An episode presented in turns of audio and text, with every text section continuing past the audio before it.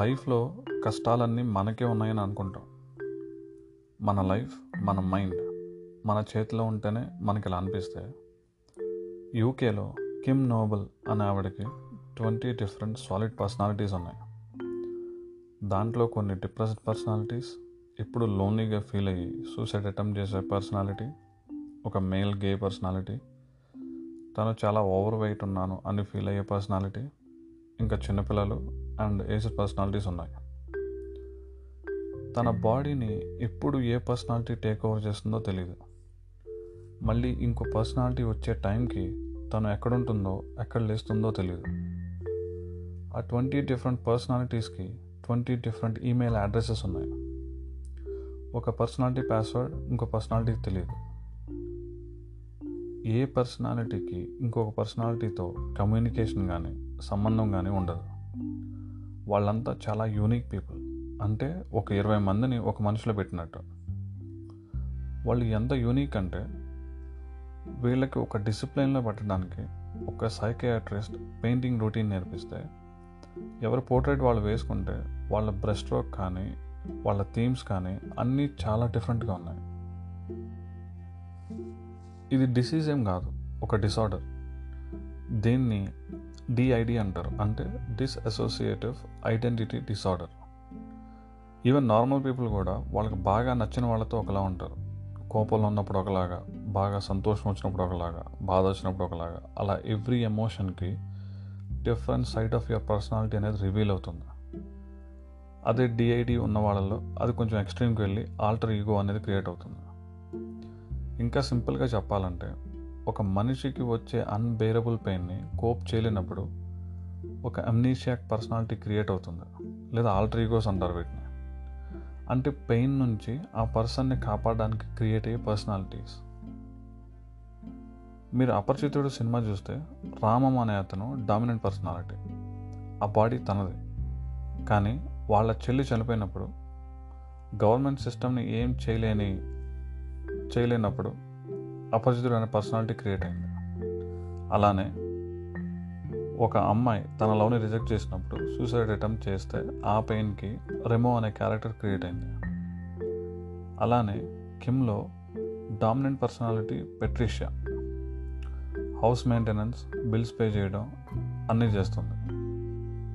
కిమ్కి ఒక thirteen years old పాప ఉంది, తన పేరు ఎయిమీ. తన బర్త్డేకి ఈ twenty different personalities twenty different greeting cards ఇచ్చారు.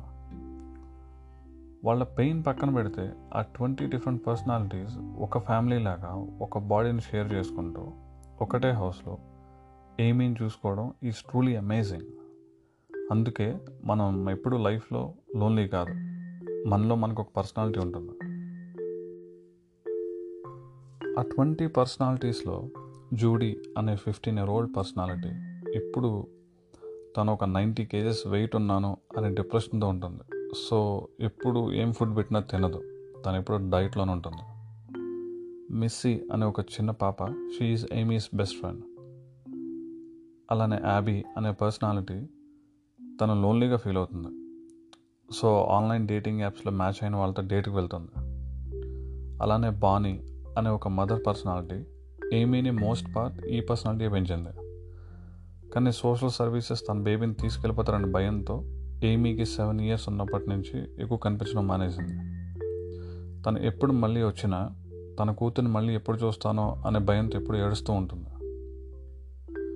కెన్ అనే twenty one year old male gay personality ఎయిమీని తన ఫ్రెండ్ డాటర్లా చూస్తాడు. తను గే అని వరల్డ్ వరల్డ్ యాక్సెప్ట్ చేయట్లేదు అనే డిప్రెషన్లో ఉంటాడు. ఇప్పుడు తన బాడీ మేల్ బాడీ కాదని, తనకి బ్రెస్ట్ కానీ ఫెమినైన్ బాడీ పార్ట్స్ కానీ ఏమీ లేవని ఒక థాట్లో ఉంటాడు.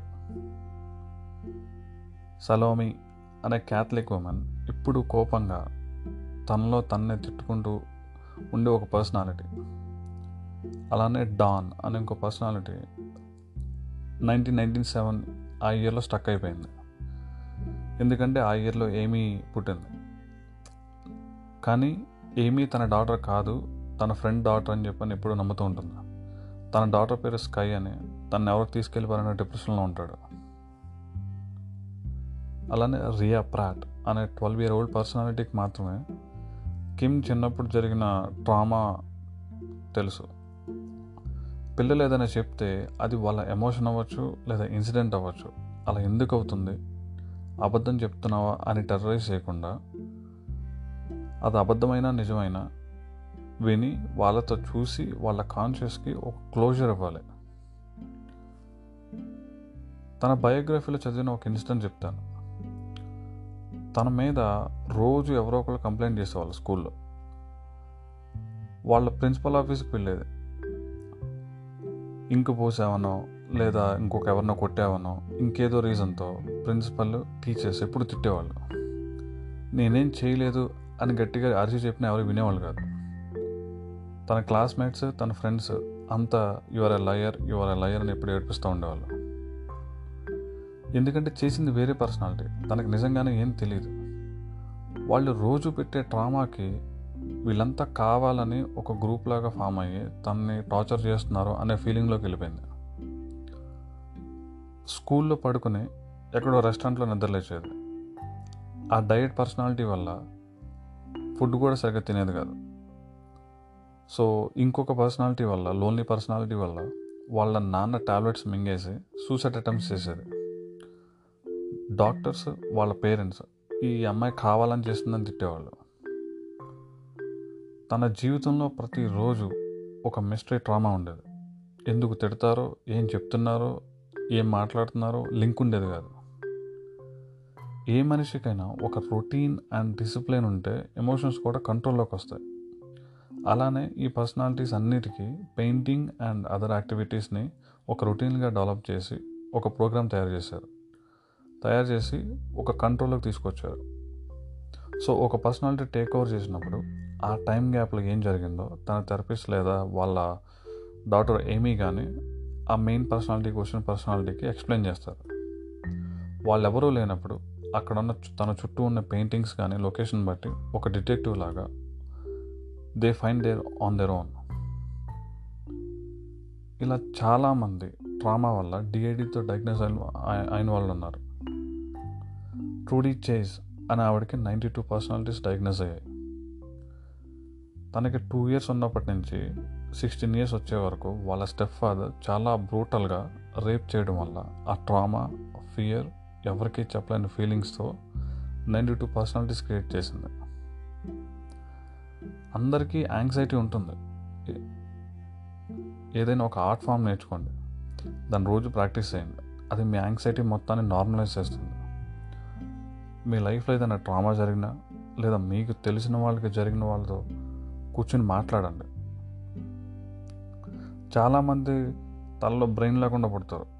వాళ్ళు నీకు ఎలానే అవుతుంది, నేను చెప్పింది విన్నావా, నీ జాతకమే అంతా, ఇలా నాన్ నాన్ సెన్స్ అంతా మాట్లాడతారు.